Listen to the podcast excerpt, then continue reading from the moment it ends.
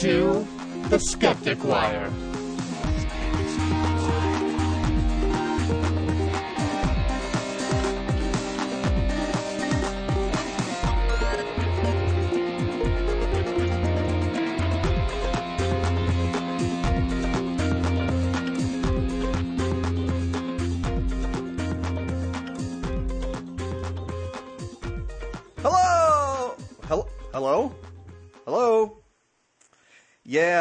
Um. Okay. This is an interesting week, there, folks. Gary, as you all know, uh, for the last several months, most of the past year, has been super busy with grad school and other work projects and stuff like that. And we already knew that he was not going to be able to make it this week. But Donna had a last minute family emergency and she had to leave town. So she is not available either for the podcast recording. So don't worry, folks. It's not just going to be me talking at you for about an hour, 15 minutes, or something like that. I put out a call on my Facebook page, and the call was taken up by uh, my friend uh, Jamye Carr, who has been on some other different shows as well. But uh, we met several years ago at TAM 8, and we're just going to talk about some stuff in the news, maybe some stuff about her, and see where this goes.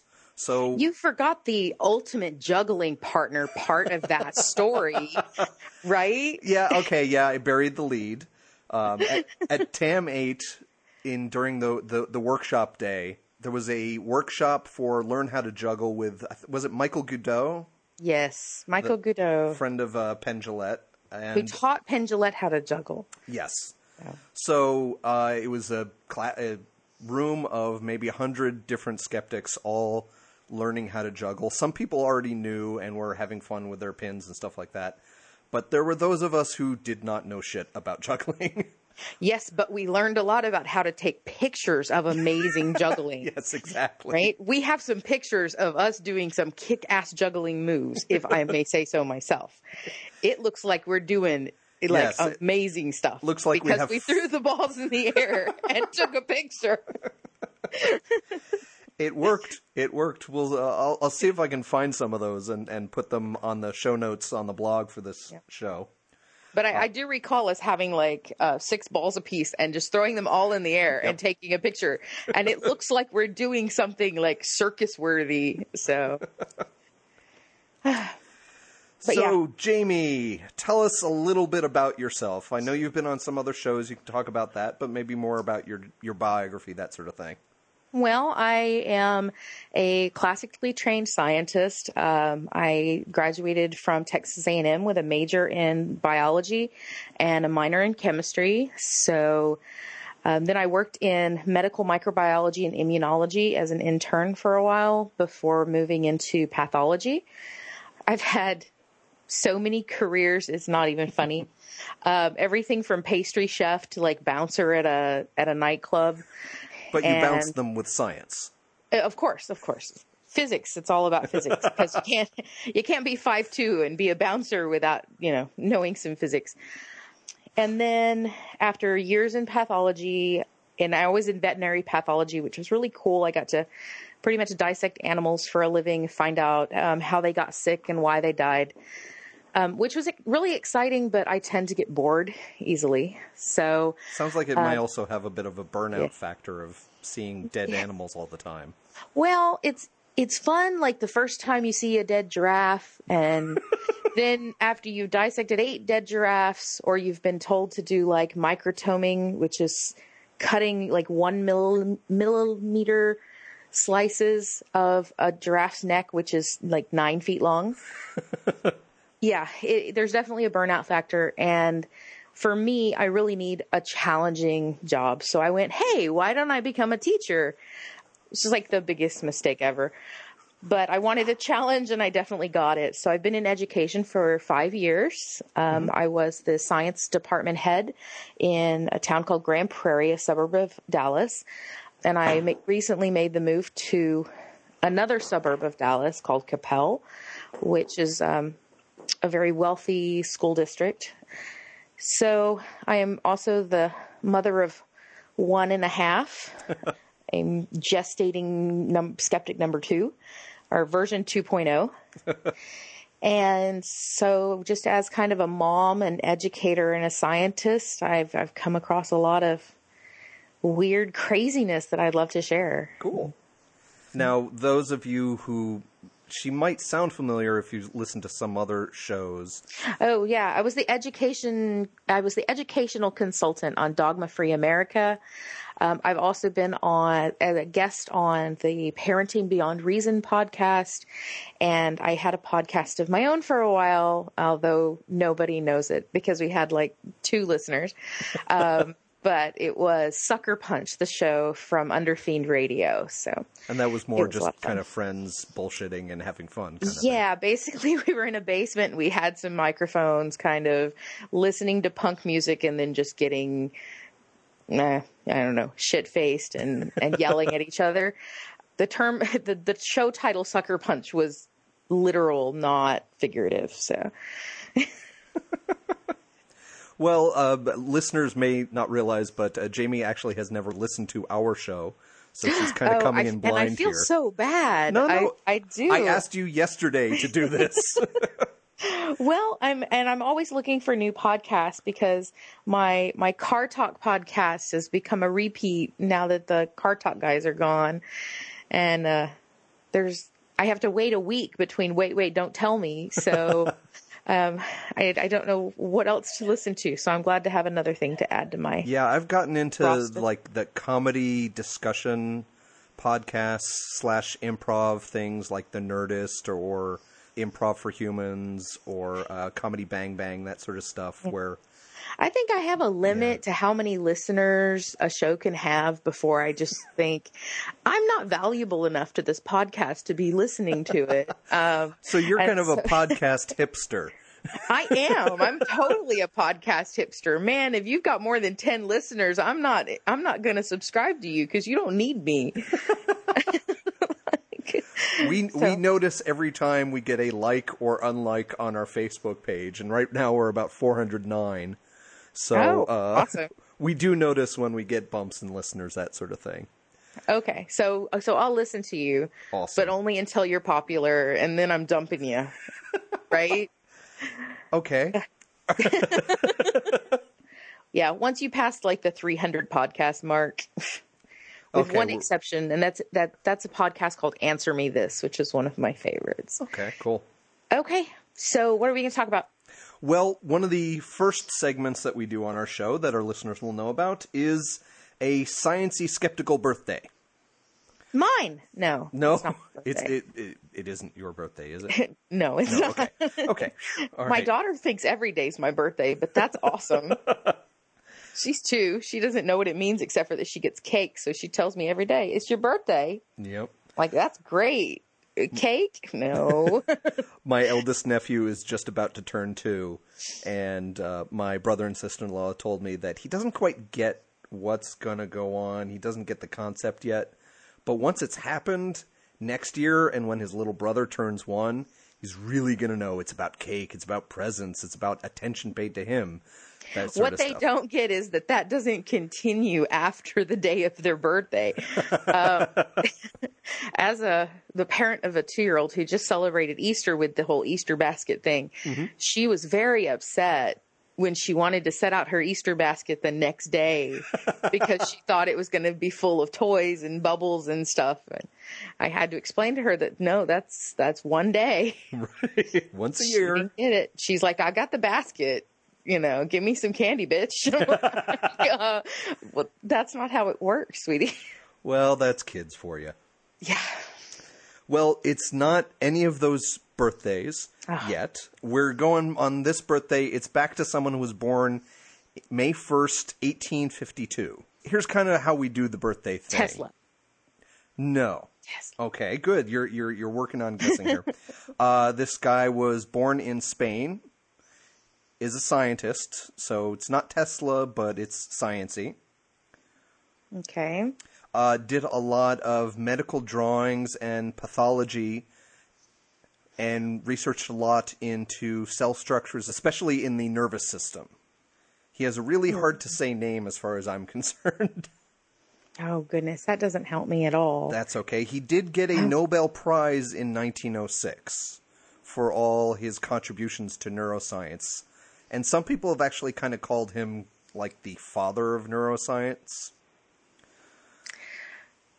Oh, well, I have no idea because neuroscience is so far from my Yeah. I, area of expertise. I'm gonna have to. I'm gonna have to. I talk to with a lot of this one. confidence when I do this birthday thing, but half of these people I just learned about myself that day. Half the thing Hey. for this birthday gig is to just learn more myself. And I know Sure. if at last minute, for some bizarre reason, I had gotten a little bit more prominent skeptic from another really, really, really famous podcast. If Mm-hmm. I had if I had told him father of neuroscience Spanish, he probably would have guessed it. I don't fault you at all for not guessing. I'm like, I I don't even have a big something to guess on. Because you were like cell structure, and I'm like hook. I um, I have no idea. No. His name is Santiago Ramon y Cajal, or Cayal. Okay, well that makes me feel a little better because I've never heard that name before in my life. Okay. He, So- like I said, he uh, grew up in Spain. He did a lot of professorship in Madrid and Valencia, I think it was, and basically contributed a lot to theories of neuroscience, of the connections of the different cells and drawing the cells themselves, which helped kind of figure out a little bit more about the theories of the brain and how it works.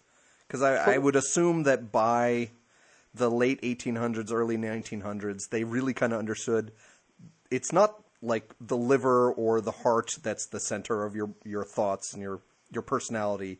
It all comes from the brain. That there is a physiological response with your heart when emotions involved that you actually do your heart beats faster or you have heartache. And But it's it was not like you get a that spike through the heart, you forget how to speak English. well true true right?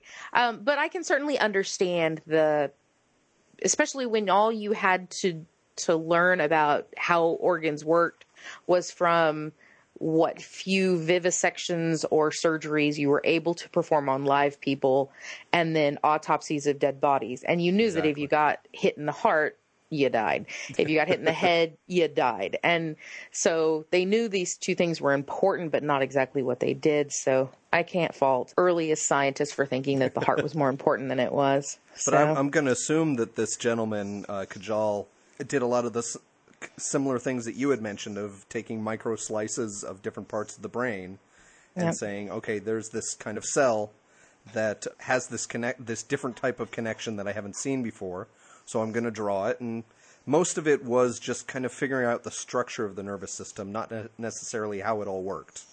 Apparently, there's some stuff about he identified dendrites but didn't quite understand how mm-hmm. they were involved. So it was a lot of the progress of science. But he got a Nobel Prize for it. yeah And we need we need somebody to get a Nobel Prize for debunking the 10% of your brain thing. because I tell you what, I, I somebody sent me a link to this trailer for this movie Lucy. Mm-hmm. And I was like, freaking, that looks amazing. And then they pulled out the 10% nonsense. Yep. And I'm going, look, there's two things that lead to this 10% of your brain thing. And this is about all the neuroscience I know. So I'm just going to lay it out there. go for it. Which is you use 10% of your brain at a time. Right. And you're using all of your brain, but for active thought, only 10% of your brain, uh, roughly 10% of your brain are neurons and the rest are glial cells. And so it's not as though those glial cells are capable of something that they're not doing. It's just that they're not doing the thinking bits. Right, they're um, myelin kind of support cells and stuff like that. Yeah. And so it just bugs the crap out of me when all of these popular movies take what could be a really cool idea and then screw it up by just using such horrible science. Even in this one, you know, you're dealing with a neurologist. Uh, Can't you friggin' get some scientist Yeah. to tell you, no, this isn't how it works? Plus, there's this entirely untapped junk DNA idea that honestly, it would make more sense from a scientific perspective. What if somebody activated and turned on all these genes that are inactivated in our bodies, right? And that's, looks that's more a bit more convincing sci-fi plot. Yeah, the epigenetics of like all of the potential of millions of year old dead viruses DNA that we're carrying around. And it just bugs me that that's kind of an untapped potential. Mm-hmm. And instead, they're using this trite and horrifically inaccurate 10% of your brain bullshit. It's lazy so, writers who yeah. need just a way to get into whatever story. Maybe it's a good, like you said, it's, maybe it's a good, interesting concept they're trying to sell. But mm-hmm. the idea of this 10% of the brain thing, they heard it somewhere, they assume it's true, and they just plug it in there to get onto the next thing. Yeah.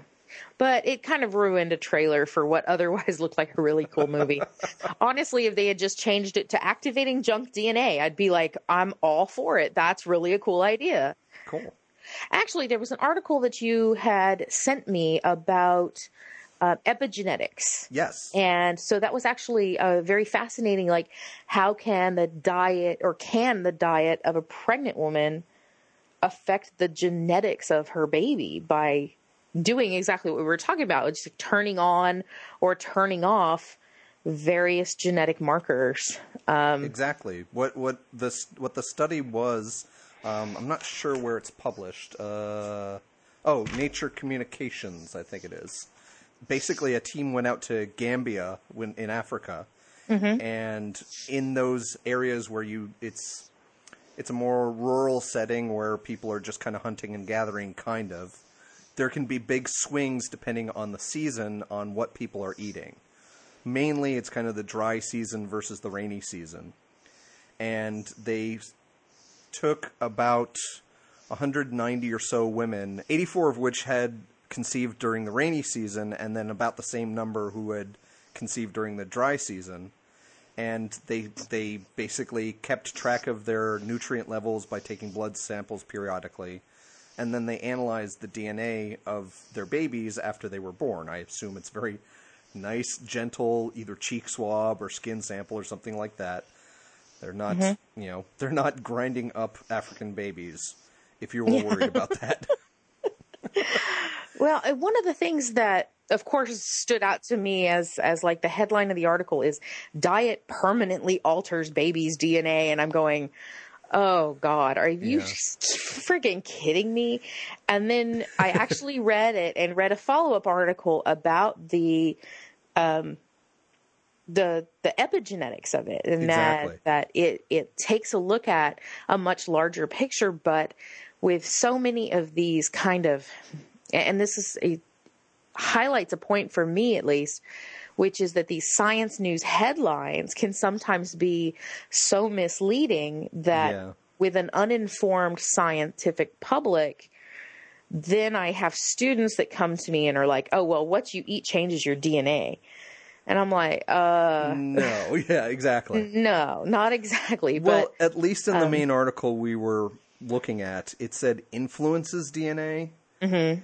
And really, what it is is it's expressions of different DNAs. I think how they talk about it is that different genes that are expressed or suppressed get methyl groups attached to them, mm-hmm. and that somehow the different levels of diet, either they're lacking in some protein or amino acid or something, which maybe suppresses certain gene expressions, mm-hmm. or maybe allows something to be expressed, and that methyl group attachment they found was different amongst the babies born in the two different seasons.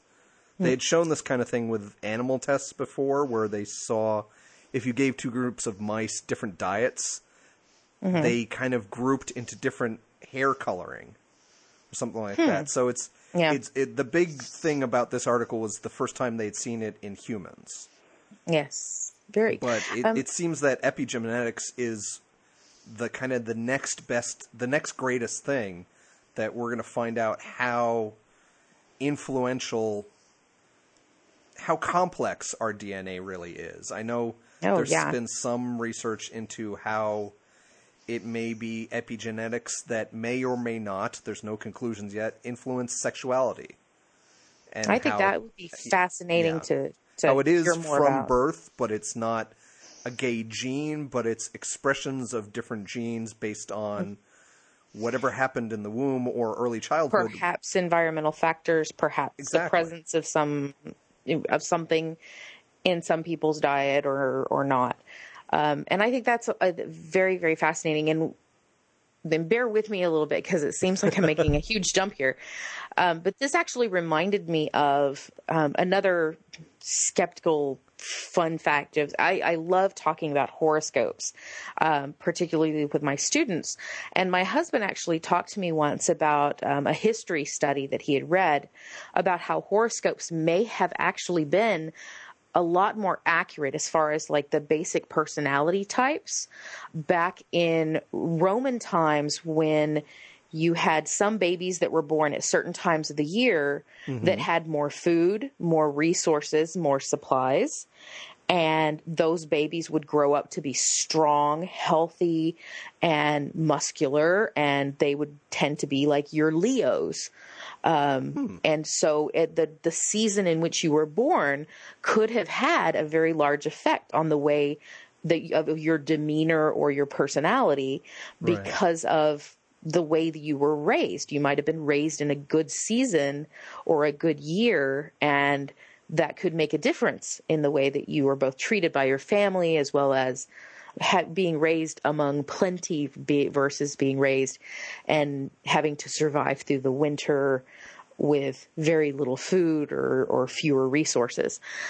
So I thought it was very fascinating that even though horoscopes are, especially like newspaper horoscopes, are a bunch of malarkey, that this whole, these, you know, babies born at this time of year may have a tendency to be this way, actually could have had some kernel of truth to it at some point. Right, because um, nowadays we can get apples anytime, year round, Yes. in our grocery culture.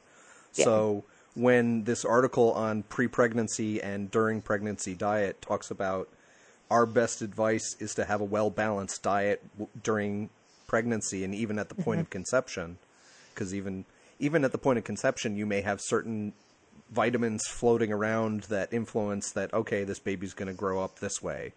So Yeah. even at the beginning, it's going to cook. So don't smoke even when you're trying to conceive. That sort of stuff. Mm-hmm. Well, my goodness, the whole pregnancy diet thing, you're opening up a can of worms. And I'm sure somewhere there is a pregnancy diet that says you should open up a can of worms and eat them because they're good for you and they'll make your labor easier and you'll pop out an Einstein baby. As you Because mentioned, you are. You said four, months Four and, a, pregnant. four and a half months pregnant. And, So uh, I'm I, even though this is your second child, I am sure you have gotten lots Oh, of unsolicited advice. Oh yes, absolutely. And uh, one of them is tuna fish, and I I like tuna fish, and I'll eat. And it's not like I'm eating, you know, eight cans of tuna a day, but almost every website is like, tuna has mercury in it. And I asked my doctor, who's a 67 year old OB, um, he's trying to retire, but I won't let him because he has to deliver my baby first. Um, literally, he had to get permission from his wife to be able to deliver my baby because he's trying to retire. Um, and I said, you know what? I don't, and I really try very hard not to go about approaching things like this with this argument from antiquity of women have been having babies for hundreds of thousands of years and you know there are other women in the world that eat tuna and they haven't had problems because I understand our technology has come a long way and we know a lot more than we used to. Mm-hmm. But along with that advancement of knowing more than we used to, I think we worry a lot more uh, than we used to because it's like every little thing. And the horrible thing about being pregnant, and I, I might get a lot of flack for saying this, is that your body is just this hormonal mess. And all you want to do is cry. Everything is out of whack. Yeah, like I cry at Geico commercials, right? And and everything is is hypersensitive, and so um, when you have a doctor, um, like my former OB, um, I had a nurse that was like, if you don't do this, you are going to have a miscarriage, and you're killing your baby. And she was terrifying to me. And I would just go home and just cry. And I'd be like, oh my God, I missed my prenatal vitamin for a day. I'm going to, you know, have a miscarriage and my baby's going to die. And I had a, I had a horrible experience with a prenatal nurse who used that, you know, fact that I'm so terrified about my pregnancy to make me do things. But then pregnant women, of course, just like everybody else, goes on the internet, right? So here I am, pregnant woman, go on the internet, and it's like, you can't eat bacon. And I'm like, fuck you. I want to eat bacon. Try to keep me away from bacon. Huh. Um, and yeah, apparently it's the levels of sodium can do so much damage to brain function or something. And um, so much of this really doesn't have any science behind it. Um, and it, it is like, we heard that mercury is bad, and therefore these are the foods that have trace amounts of mercury in them. Don't eat any of them. And, you know, a huge list. There's an actual website that's called whatcanieat.com. that's all about what, what you can and cannot eat during your pregnancy. And you can send in submissions and say, is this safe to eat? And then they will analyze it and get back to you and post like what you can and cannot eat. And Sounds like a magic eight ball. it it is it's ridiculous. And I've become very upset with the internet. Um, I spend I spend literally hours and hours a day um, after my daughter goes to sleep while my husband is trying to come to sleep and i'm like sorry there's somebody wrong on the internet. I have to fix this you know? It's the anti-vaxxers and the people telling me not to eat bacon and alicia silverstone and yeah. jenny mccarthy and it's one thing after another of either celebrities influencing people to make bad decisions or uninformed life science contributors that write on blogs without actually having the information to to do so. Yeah, you've got Oh. uh, you you mentioned Alicia Silverstone, Mm-hmm. and um, she's got a. Oh my goodness! First of all, She's got she's- a book out. She's got a new book coming out. First of all, the title you need to take three breaths just to finish the damn thing. Yeah, I was going to say, do you have it written down? Because I can't ever, you know, there's no way I could remember the Here, whole thing. here it goes. The Kind Mama, a simple guide to supercharged fertility, comma, a radiant pregnancy, comma, a sweeter birth, comma, and a healthier, more beautiful beginning. At least she uses the Oxford comma. At least she's that intelligent. Uh, but apparently, the book has lots of claims saying things like meat and dairy during your pregnancy will turn your uterus into a marinated pit of toxic sludge, and the toxic sludge is in scare quotes. See, like she's trying to take my bacon away. That's what it is, right? Like, Um, let's see. She's. I don't have a lot of details, but she's apparently very angry at the diaper industry because it's backed by corporate backed pseudoscience.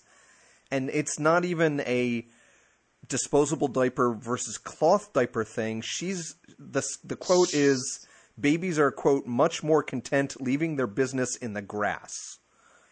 So Okay. that's more like letting your kid shit in everywhere they want. yeah, it is, and and she also thinks that tampons are toxic.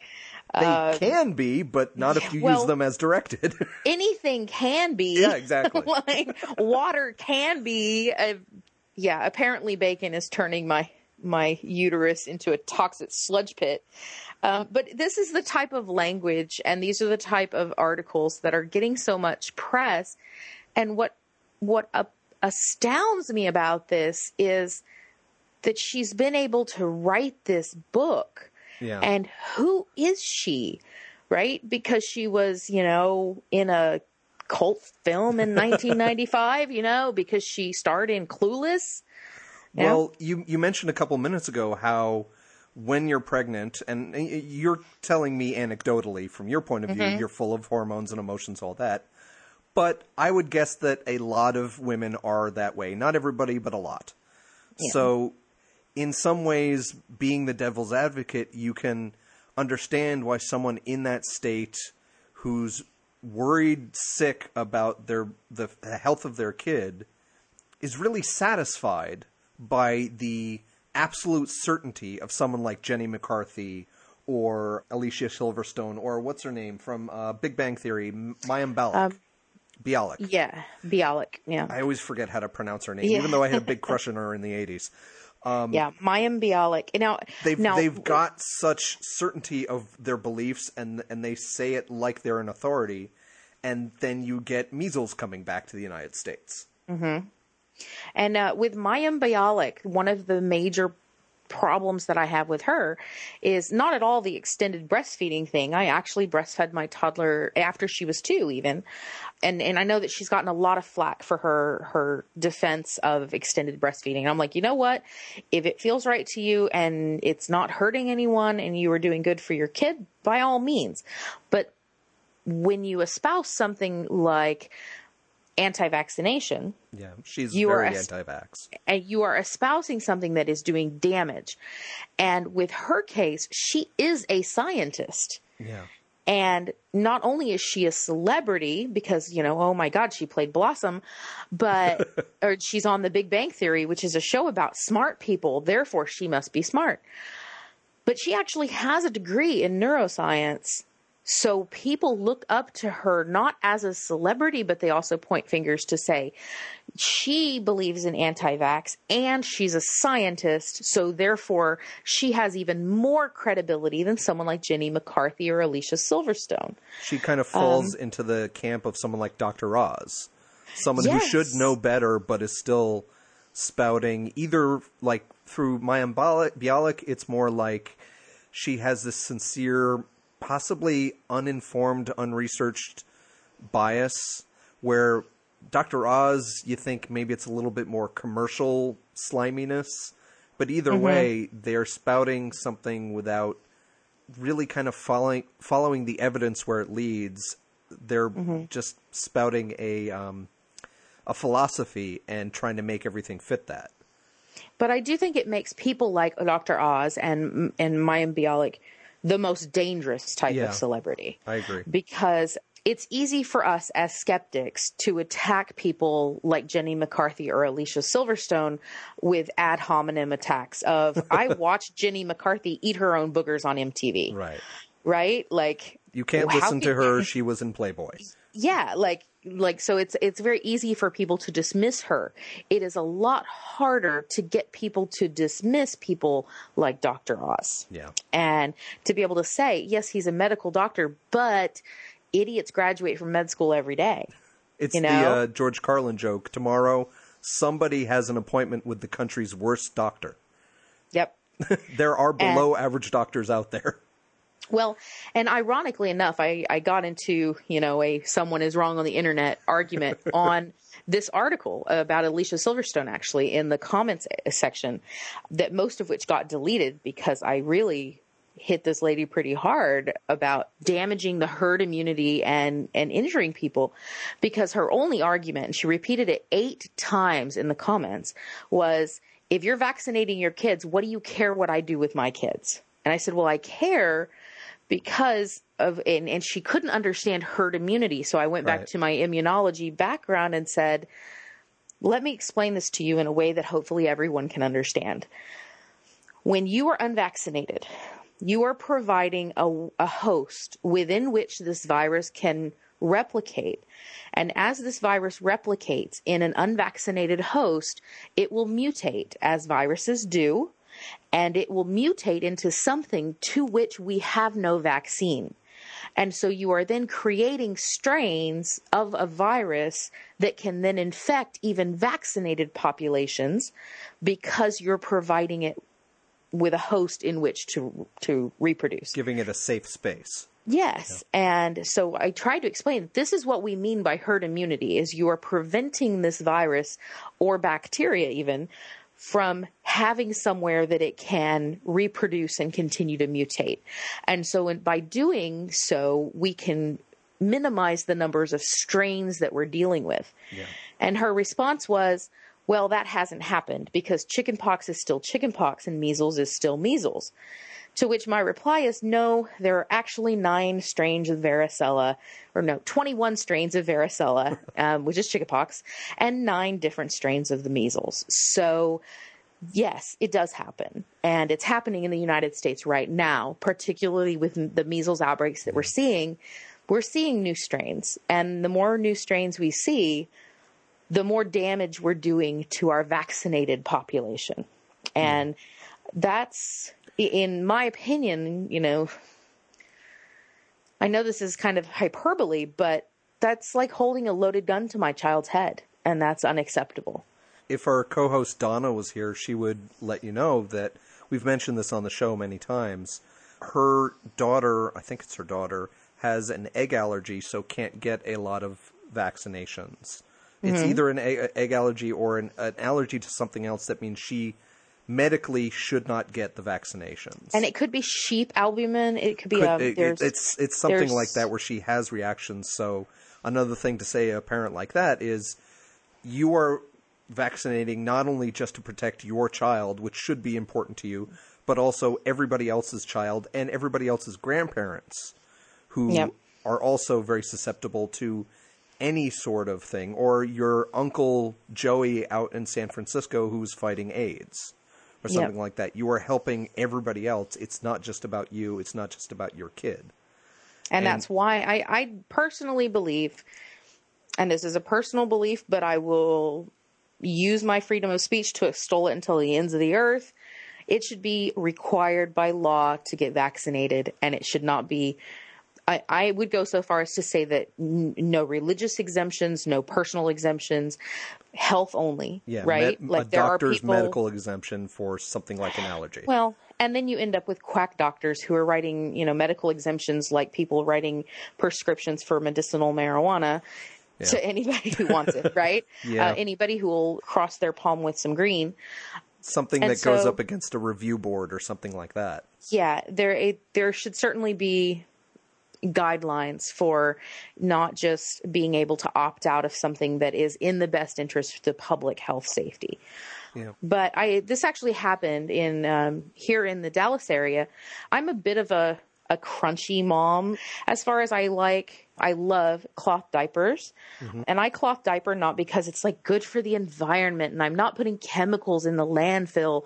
Um, Which are not necessarily bad arguments, but you have a different argument. But Okay. for me, it was cheap. And so I'm like, I'm all about cheap. And I like the fact that I'm not ever going to wake up in the middle of the night and be like, I've got to go buy diapers because I don't have any. You might My wake up in the were- middle of the night and realize, oh shit, I didn't do laundry. Yeah.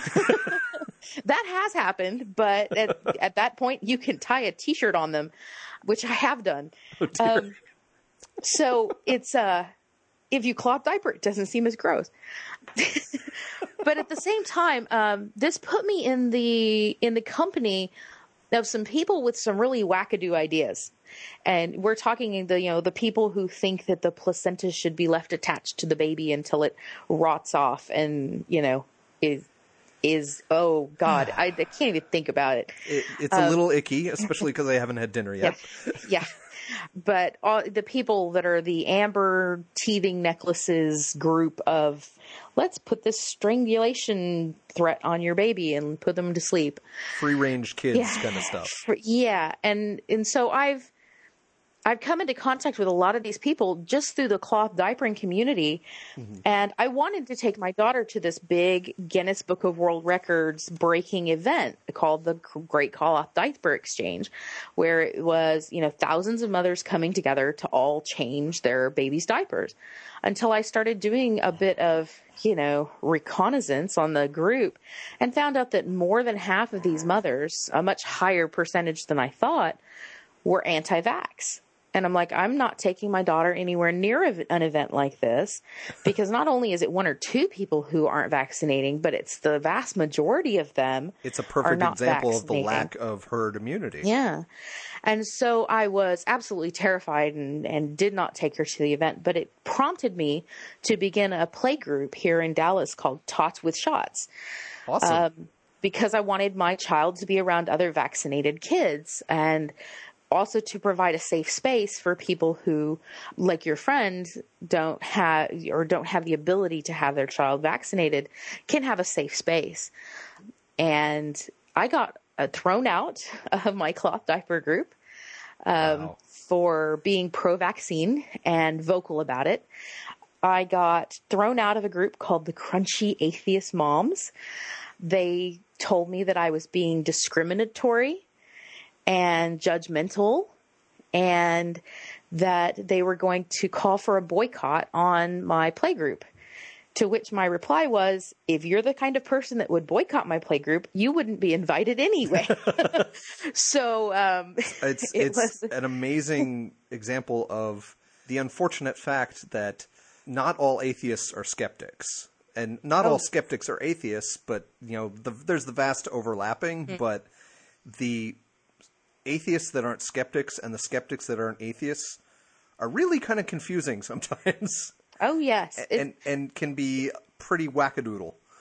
it was very shocking to me and i i had a run in i guess with this lack of skepticism when i i was i was going through my first pregnancy and i started talking to a friend of mine at one of our atheist events and i started talking about how crazy these people who do like water birth are and i'm like who wants to give birth in like fecally contaminated water and like that is the grossest thing i've ever heard and Now, are you saying it's fecally this? contaminated? I, I've heard No. sometimes when women give birth, they also go to the bathroom. Is that why? Gen- generally, yes. Okay. And that's, yeah, like that idea of that along with, I'm going to sit in this tub and have a baby and have like all sorts of fluids floating up out of the water that I'm sitting in. I'm like, I don't want to sit in that. I don't want my baby sitting in that, you know, or my baby's first breath to be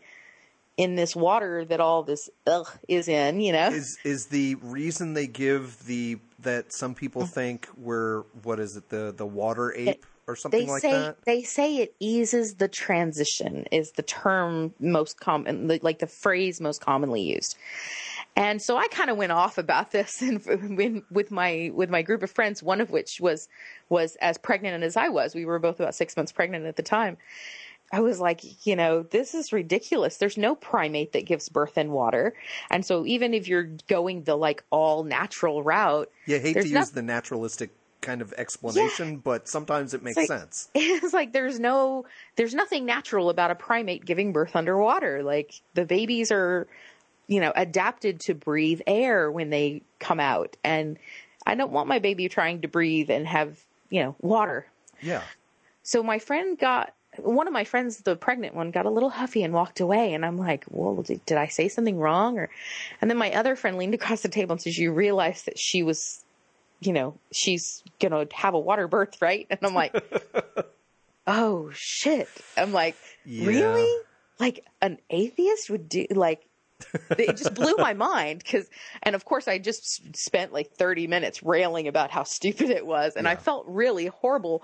But then i felt the need to like go to her later and say you're not really like really gonna do this right? And i don't know there are se- several decisions that i've known various atheist mothers to make that that just don't make sense to me but i think also if you're not putting your baby at risk there are certain things that i'm like if you choose not to breastfeed i'm not gonna i'm not the kind of mother that wants to push something on everyone Right. There's And plenty of benefits to something like breastfeeding or co-sleeping or bassinet sleeping or something like that, but Yeah. to not do that for I mean some people can't because they have maybe issues or infections or something so they have to bottle feed.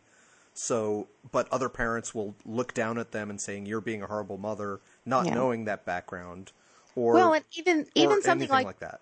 even something like the elimination communication, which is the no diaper policy, where you don't put your child in diapers, and you just on a regular basis you take your child to the bathroom and you hold them over the toilet until they get the point. get the like point. and well, and they babies don't like to be wet, and the Mm-hmm. whole uh, EC theory lies in the fact that babies don't like to be wet.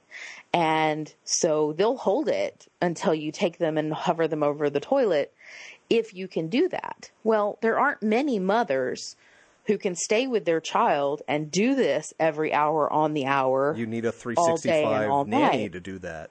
right? Which ironically enough, these celebrities have. Yeah. And so a lot of this um, attachment parenting that the celebrities are espousing are not considering the mothers who have, like, for my example, I've got a nine day paid maternity leave.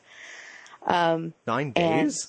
nine days uh, that I get paid for. Oh. I can take more time because of the the Family Emergency Medical Leave Right. Act, but it's unpaid. and since I'm the provider for my family, I can't stay out for 12 weeks of unpaid.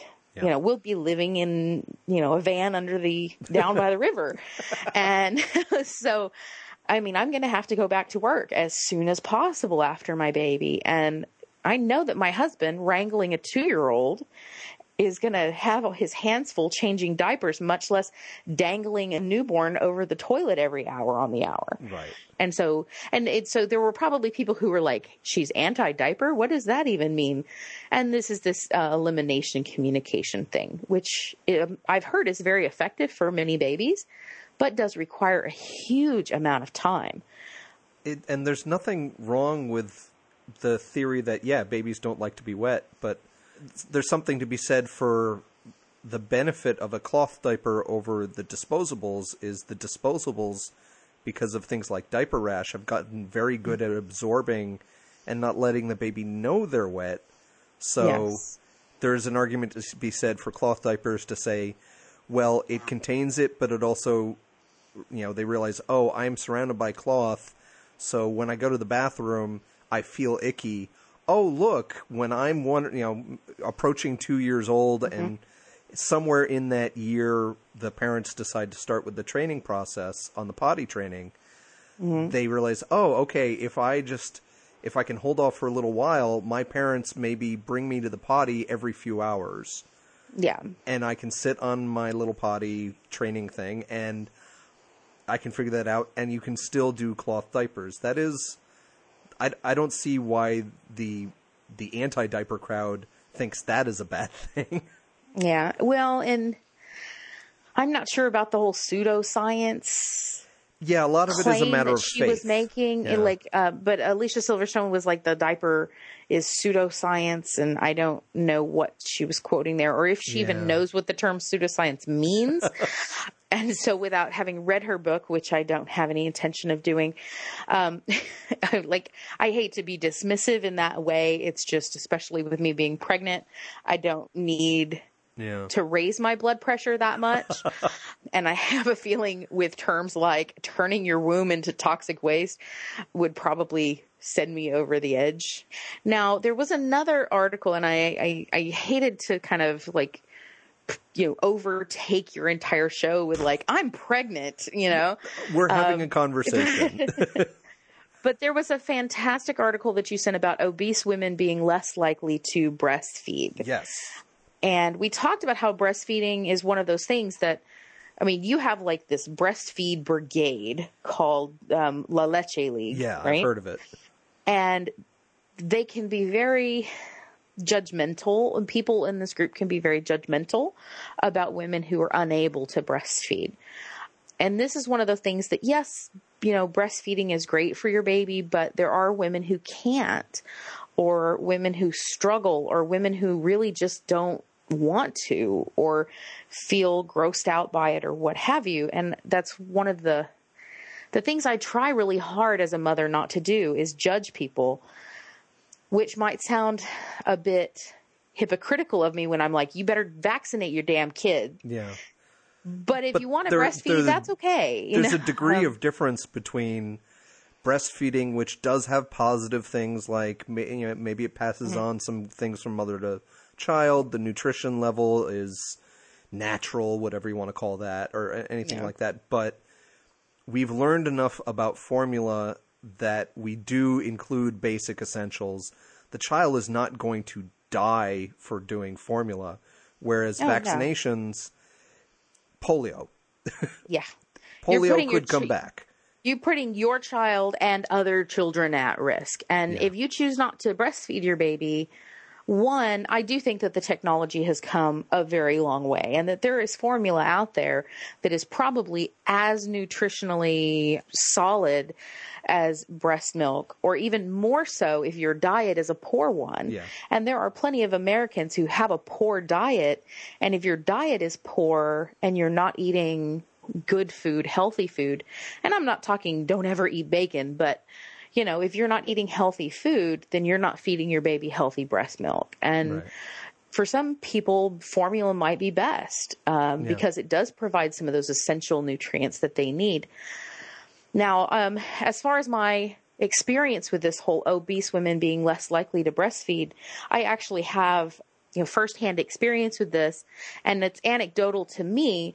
But I struggled to breastfeed my daughter, and I am obese, mm-hmm. and it was a challenge for me to find a way because I had a very small newborn. It was a challenge for me to find a comfortable way to hold her, and there was excess breast tissue. I have large breasts. Don't mean to like Point. be like, yeah. um, but I, but I have large breasts, and it was it was difficult because I did feel like, okay, I'm like smothering my child because my breast is bigger than her head, and I'm like, like I don't know how this is going to work, and I struggled a lot for all for a, well over a week to try to make it work. And um, eventually it did, but it took a lot of patience and positioning and learning different way, you know, just like how does this baby like like maybe if I stand her on her head, she won't die. You know, like I don't. Yeah, um, this this article so- Mm-hmm. mentioned not just positioning issues, which someone can be trained on, but they mentioned that sometimes just the fact of being obese means that all the lactation ductwork, whatever's Mm. going on, can somehow take longer to start its whole process. Yes, so you might that- get an obese woman who, a- after a day of trying in the hospital, figures, "Oh, I just can't do it. I can't lactate, so I'm going Mm-hmm. to just do bottle fed and not even try after that." Yeah.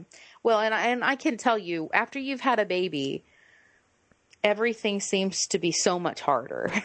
and it's just like because you've slept maybe two minutes in the last three days.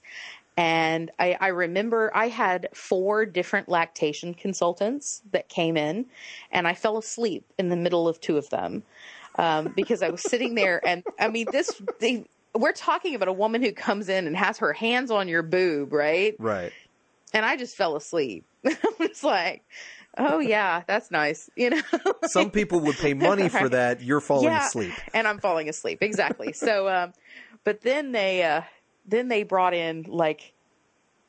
Like sometimes in Vegas, if you have people playing cards at the same table for too long, and Yeah, I was wondering how we got from breastfeeding to Vegas, despite like No, no, okay, no, you've got the outfits bear- that the women wear in the in the, the serving me. costumes, but okay. bear with me.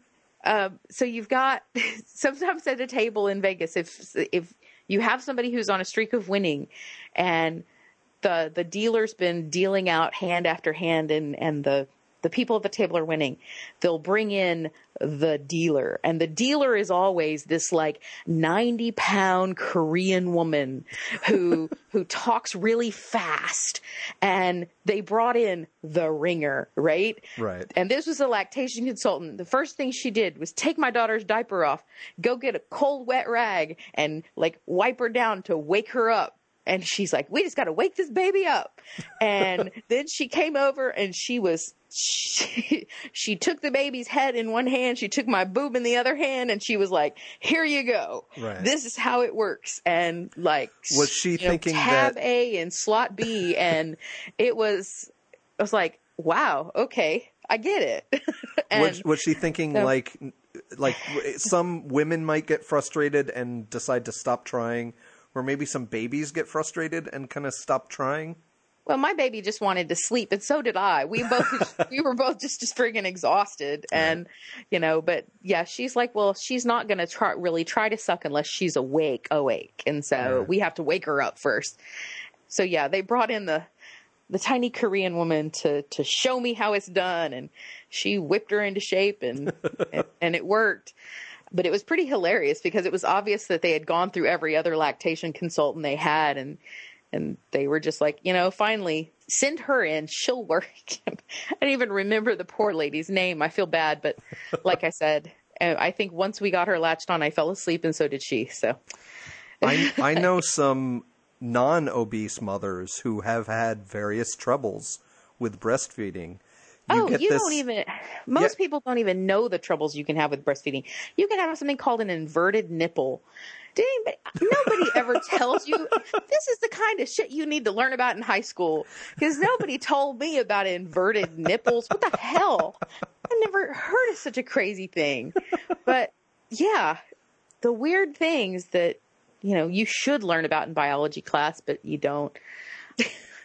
Did um, any of these lactation consultants give you any kind of wooey kind of pseudoscience type stuff? if so, I slept through it. um, but yeah, um, no, I don't remember a whole lot. I'm sure you were was- a good participant because even though you were having trouble, you wa- you wanted to keep doing it. Mm-hmm. So you probably didn't get the experience of the really, really insistent and kind of mean La Leche League kind of people who you Yeah. you having trouble and you want to you just want to well let's get the baby fed at least for now and I'll try again tomorrow Mm-hmm. and they look down at you like you're some you know piece of shit on their on their shoe for giving a bottle at least once. Well, we had um, we had a bit of an issue with one of the nurses who didn't uh, pay attention to our our birth plan. I was a gestational diabetic, which means that when my baby was born, the chances are her blood sugar was going to be very low very quickly. So that they were going to have to put sugar in her as quickly as possible. And so as soon as she was born, essentially, they wanted to take her and just give her a bottle. And of course, my instructions had been that I want her with me. And they're like, well, you have to be in recovery for an hour um, because I ended up having to have an emergency C section. Okay. And so the bad part of an emergency C section is they put you in recovery for an hour. You don't get to see your baby. And of course, I woke up in just the worst mood ever. Like friggin' give me my baby. we're we're talking like, you know, horror movie levels of you know, give me my baby. Um, and they're like, no, you have to stay here, and your baby's fine. Well, they had immediately taken my daughter to the the natal unit, and were about to give her a bottle and my husband stopped and said no we want to feed her like with a spoon or with with a syringe tip you know like the syringes without the needles of Right. course like just a syringe tip so that she doesn't get attached to that nipple you Right. know and and have trouble latching on later. And the lady was uh, the nurse was very reluctant to do that for us and that was a little frustrating. They got to be used to Um, doing that kind of thing with different medications or something like that. they're all they're all bottle bottle bottle and they'll stick a nipple in anybody's mouth or a pacifier or even um, and that was a little frustrating. But again i i don't want for for people who think that my my stance on vaccines which is every mother should do it you are an absolute abusive neglectful parent if you don't to go across as this is the way it should be for all things. Everyone should cloth diaper. Everyone should extended breastfeed. Everyone should do all of these things that I'm doing. Because really, uh, so much of being a parent is doing what is best and makes you comfortable and makes your family comfortable and is what you think is right, right? I Within did this reason, because because it's what I felt was the right thing to do. And with not just within reason, but within the health and safety of your child and the health and safety of, of others. Well, that's that's kind of what I meant. That there there are some Yeah. basic things like um, I'm trying to think of something besides vaccination, but I don't know. Actually, feeding your baby on a regular basis, or Yep. if they're in diapers, you change Seeking- them more than once a day. That sort of basic Yeah. stuff. That if you don't do that right across the board, that is not good. I think seeking basic medical care is another thing. Yeah. Um, there were a number the, of the prayer the parents who just pray over their baby to hope it Mm-hmm. gets better. Yeah. Well, there were there were a certain number of women who were on my on this cloth diaper board and the crunchy atheist board that were looking for chiropractors for newborns or uh-huh. looking for a chiropractor because they'll give pediatric care without pushing vaccines. And just the idea of a chiropractor taking the place of a medically licensed pediatrician m- makes my stomach churn.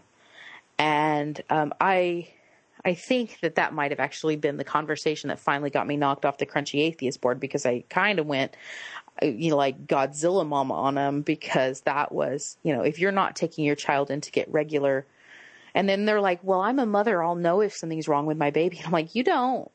Unless you have medical training, how would you know how to Yeah. recognize a neuroblastoma in your child?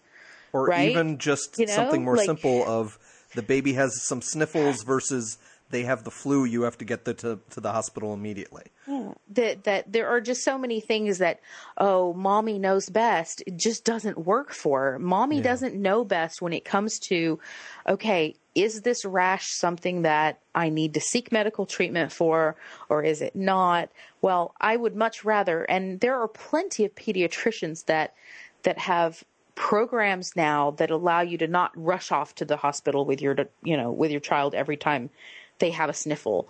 But like um, my doctor uses a program called nextmed which allows me to take photographs of my daughter. My daughter got a rash across her belly and i was able to take a photograph of the rash and send it in to my doctor and say should we come in for a visit and can we make an appointment?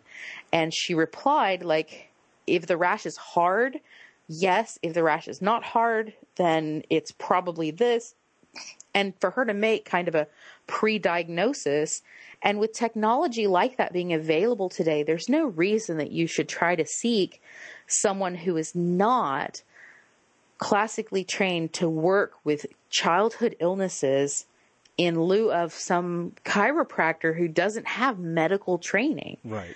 All they uh, all a chiropractor has learned is essentially how to uh, crack people's backs and give vigorous massages. They haven't learned how babies develop, what happens at different stages, what illnesses may look like. They they haven't gotten any of that training.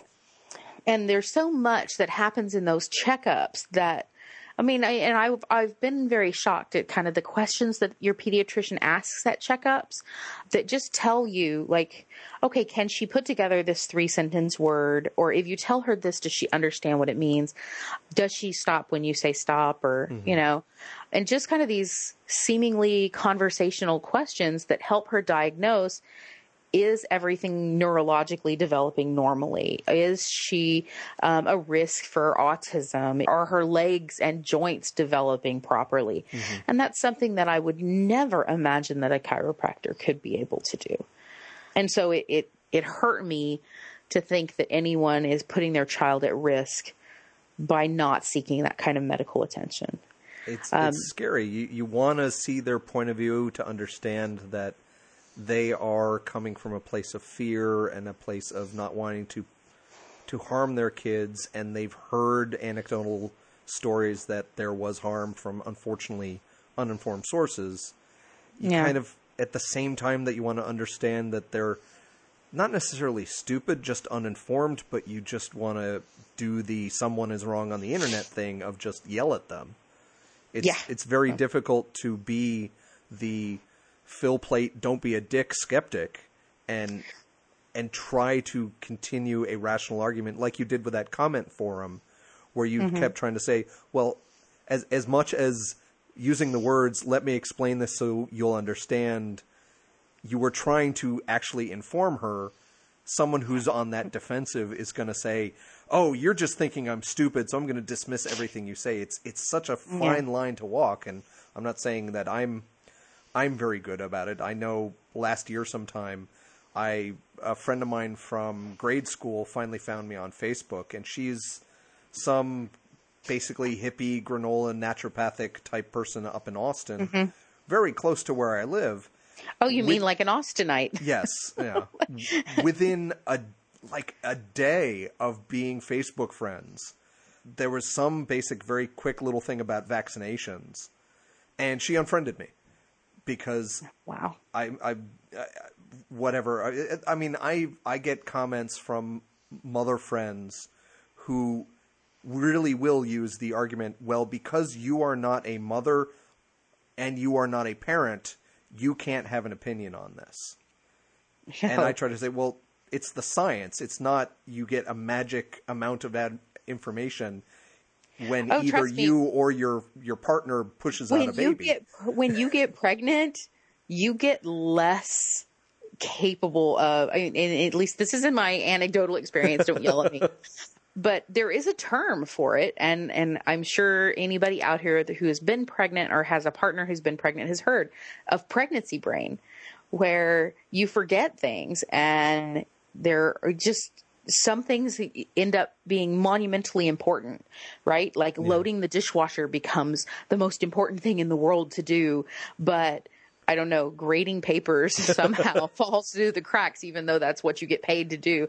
But yeah, your brain is, is kind of overridden by all of these hormones that have very specific evolutionary purposes to say, this is what you have to do to prepare your body to, to make this happen and your brain is kind of in the back seat for a while and i think that that can lead to a lot of this not making clear decisions Yeah. and it can make pregnant women especially very vulnerable to to being preyed upon by people who want to sell you some sort of wackadoo, you know, book about how to make your baby smarter and, you know, the baby Einstein stuff Yeah. and all of the like and, and I don't know if you know about the baby Einstein stuff, but all of uh, the yeah, it's basically kind classical of music mm-hmm. and how classic- with like sh- shiny Yeah. shapes and triangles and numbers and stuff. Yeah. but it was based on a scientific study that was done on short-term IQ testing and the results of classical music on short-term IQ studies. The Mozart And effect was- or something like yeah. that. Yeah. And it was done on a very small number of college students, and the effect was less than 11 minutes long.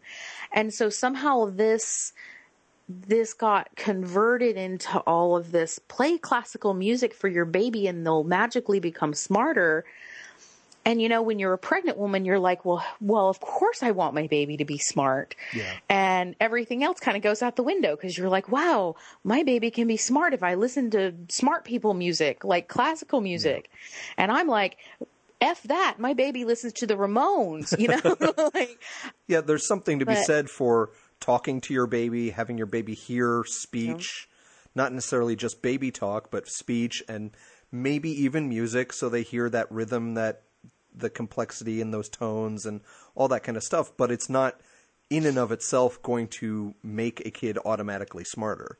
Yeah. Well, I think an, a big thing to consider also isn't even necessarily in the womb, but once they get here, kids pick up on things Yeah. real fast and they're capable of amazing retention. And my daughter will constantly say things that I don't even know where she got it. And, and what's amazing is she doesn't go to preschool. She stays at home and, and my husband stays at home with her during the day and he won't even know where she got it. And we're like, wait, and the other day, and I'll share this video with you so that you can see it. She put a can on her head. And, and when I say can, it's a, it's like a big tube, like a giant coffee can Okay. that we keep her Lincoln logs in. She put it on her head. She put a dog bowl on one hand, and she put uh, her trick or treat thing on the other hand. And she walks around the house going, "I am a robot. I'm looking for aliens." And I'm like, "Wait, where? Wait, what? like, where did that come from? You know, like." First of all, how does she know how to dress up like a robot? And how does she know what robots sound like? What the? And you just kind of walk around the house for about 30 minutes going, did that really happen? You know? You don't Um, know what offhand thing you might have said or commercial or whatever, yeah. but um, there have been a number of studies done, and I know that there was a study done fairly recently that we learned about in one of my professional development classes at school, which was encouraging us to say things to students like, I see that you've worked very hard on this rather than um, complimenting them for being very smart Right. um, because they found that in the long term, students who are regularly told how smart they are will choose less challenging tasks if given an option. And so if you're offered a puzzle or, you know, that is, you know, 20 pieces over a puzzle that is 100 pieces, the student who has been told over and over again that he is smart will always choose the the easier of the task, the 20 piece puzzle. Yeah, I, I, I remember we may even have talked about that on the show. Um, Yeah. About it was essentially along the lines of when you're told you're smart, you don't want to try anything too hard because you don't want to fail. That would make you feel like you weren't smart and cause some cognitive dissonance going on there. And I think part of that is it also ties back to that imposter syndrome of I was told I was very smart as a kid and I always felt like oh god what happens if they find out Yeah, yeah. you know like like what if they find you know my students I, I have students who constantly think that i'm the smartest person in the world uh, which is brilliant like of Right. course i am um, but i tell them all the time I'm, I'm a genius my mommy told me so i'm very intelligent about chemistry and biology and if my students ask me anything about it i can pretty much answer their questions but at the same time, I couldn't tell you when like Archduke Ferdinand was assassinated or why, you know, like that's completely outside of my wheelhouse. And so, you know, I of course I just brush it off. I'm like, of course I'm brilliant. But then there's that part of me inside that's like, wow, I have them fooled. Whew, you know? like, Yeah. Okay, one more day. They think I'm smarter than they are. Excellent. Okay. Where it's the important thing with the kids is to reward the effort and mm-hmm. show that working hard and trying is is worth it, and that is still to be rewarded even if you don't get it right.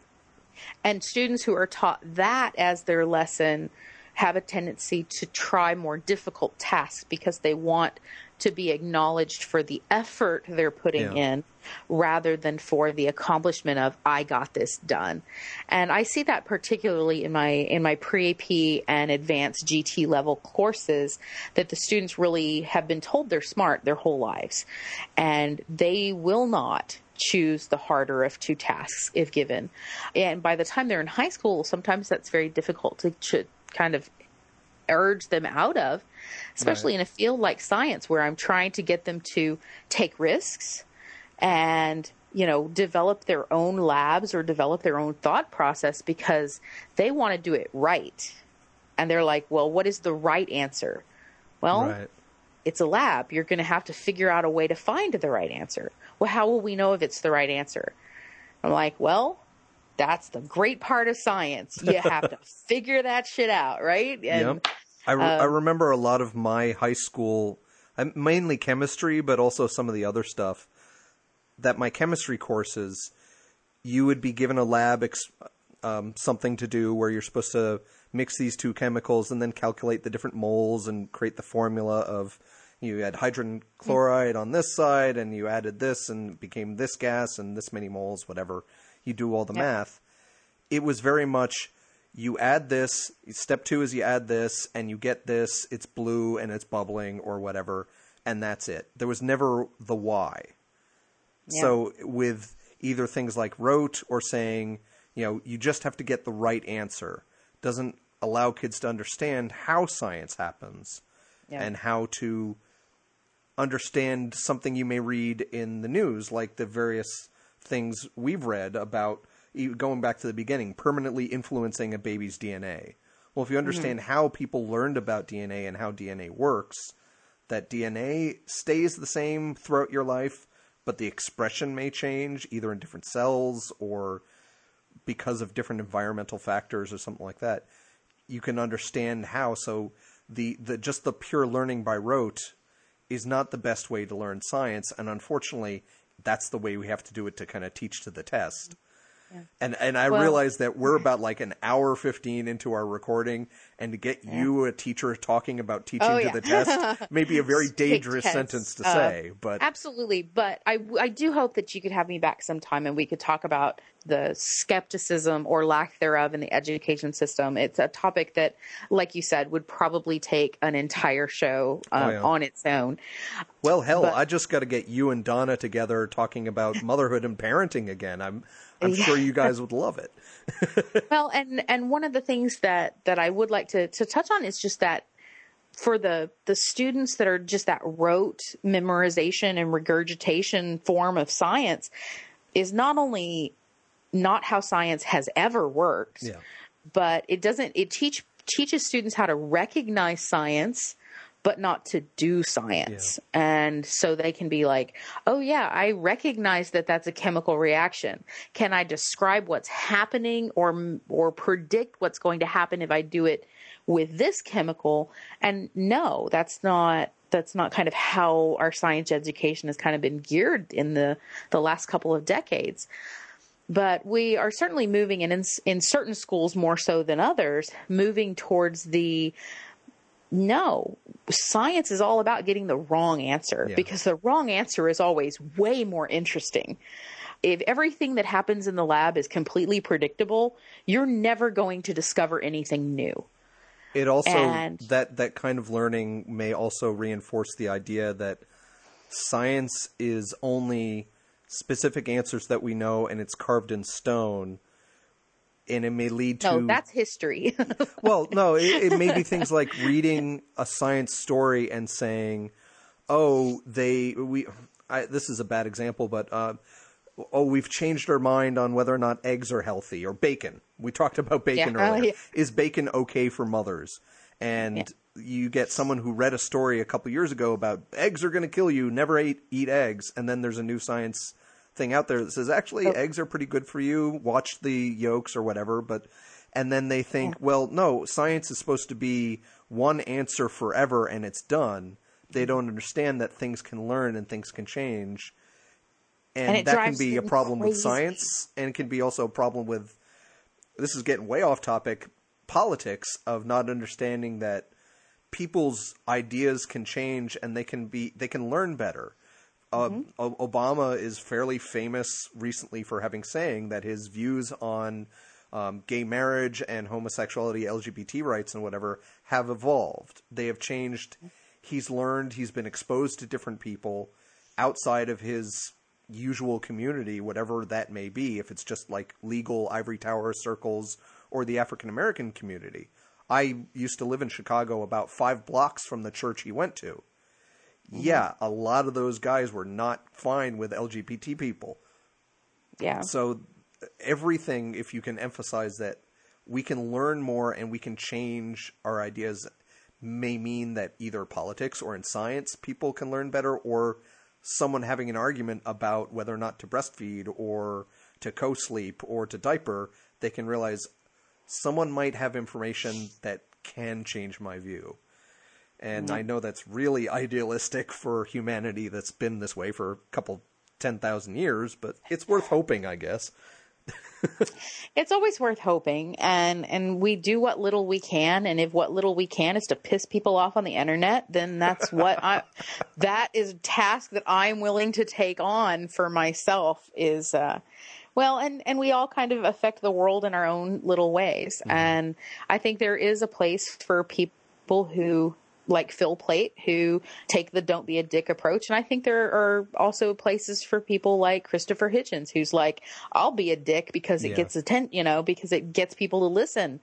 I've always compared that to kind of the full frontal approach, where if you just Yeah. tried one approach, then you're kind of isolated onto who will listen to you. But you need a American Humanist Society, but you also need American Atheists to kind of give that full frontal push of, listen, there's lots of people with lots of different views. We're not a monolithic thing. Mm-hmm. Someone might listen to one of those groups. You know? Yeah. Well, and I, I have to censor myself a lot in my job, obviously. And one of the things that affects me a bit is when people are like, well, everybody has a right to do whatever. And I'm like, well, and, and with the whole Don Sterling thing this last Yeah. week of, you know, his consequences for what the, what idiocy came spewing out of the, the bastard's mouth. And it's like, yes, he has the freedom of speech. And I had um, my my father-in-law uh, posted on his Facebook like I can't believe the NBA is doing all this stuff to Don Sterling when he was just, you know, freedom of speech, First Amendment, blah blah blah. And I'm like, okay, first of all, the First Amendment doesn't protect you from consequences for what you say. It just means the government it, can't prosecute you. It just means that you can't be thrown in jail for it. Now, I have to understand that if I called one of my students a self entitled little douchebag, I would get fired. And so would I get thrown in jail? No. Would I lose my job? Yes. Because there are certain things that I cannot say, um, despite the fact that I really want to sometimes. and so it's very important that we, we take into consideration that just because everybody has the freedom of speech doesn't mean that they should be free from criticism of that speech. And so while you can say every parent should do whatever they want with their kids, you can expect people like me to stand up and say, mm, yes, but, and criticize that. Yeah. Um, yeah, as long as you're getting them their vaccines, go right ahead. like, um, it's kind of where I am. Yeah. yeah. Well, on that hopeful note about free speech, I really appreciate you sharing an hour and a half of your speech with me, Jamye. Uh, really appreciate you stepping up to the plate and helping out when our two my two co-hosts were uh, otherwise detained. Um, All right, sorry, I took the whole hour and a half, and you got like five minutes. But yeah. well, I have an unfortunate tendency because I have a tendency to talk of over talking some of my co-hosts, so I don't feel bad at all about losing well, his, some of it. as I said before we started, I'm I'm a teacher, so I'm used to having a captive audience and being able to say whatever the hell I want. Um, as long as I don't call my students douchebags. Yeah. Plus, I'm happy to have more women in podcasting because there's too much Woo! of a sausage fest out there. Actually, the we originally started with it was just going to be three guys, but I mm-hmm. insisted we find a woman to bring in to our group and well, now you've got another, and you can call me in whenever. Great, awesome. Do you want to share like Twitter or anything like that if people want to follow you, maybe a blog? Um, I am Jamye J on Twitter, but I spell my name really funky, so it's at J A M Y E J, and it's kind of full of My Little Pony and education stuff. So, okay. and and pictures of my daughter. So I don't say anything worth really following, but of course, if people want to look me up on Facebook, you can find me through Greg. Awesome. Um, so, yeah. Well, thank you for joining me this week, and I just realized we're an hour and a half into recording, and I didn't mention to the audience that uh, today is May 1st, 2014, and this was episode 160 of The Skeptic Wire. Uh, we usually say that kind of at the beginning. Oops. but uh, thank you, Jamye Carr, for joining us this week, and thank you, dear listeners, for tuning in. I have no idea what may happen with Gary and or Donna next week. Gary has been super swamped with all his different work stuff so he may not be in. And Donna's first priority, obviously, is her family, her family emergency. So I'm not sure what's going to happen next week, but you will get some content from us somehow, even if it's a five minute show of whoops, we couldn't do anything this week.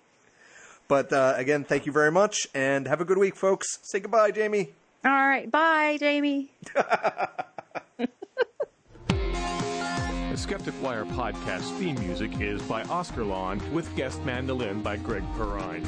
If you've enjoyed listening to The Skeptic Wire, leave a review on iTunes or leave us a voice message via the Pod Posted app for iPhone. Friend us on Facebook or follow us on Twitter at The Skeptic Wire. Follow our blog at skepticwire.blogspot.com or send us an email, skepticwire at gmail.com. You've been listening to The Skeptic Wire.